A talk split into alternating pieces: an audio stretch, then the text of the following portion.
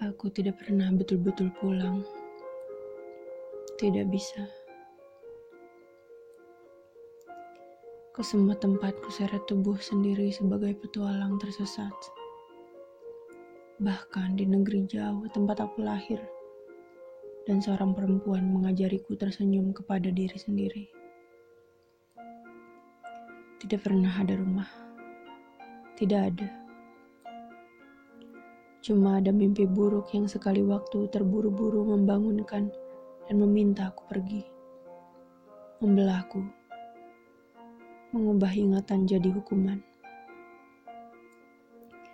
Meletakkan jiwaku di antara keinginan dan keengganan kembali. Di antara perkara-perkara yang mungkin dan tidak mungkin selesai. Kulihat diriku tertimbun rentuhan masa remajaku di kota yang mencintai para pembenci.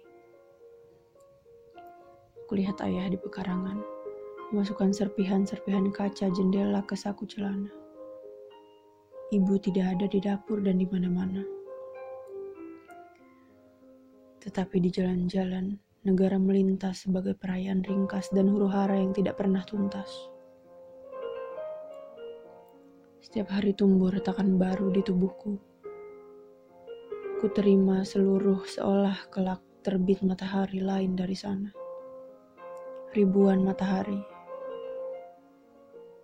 Aku tidak pernah betul-betul pulang.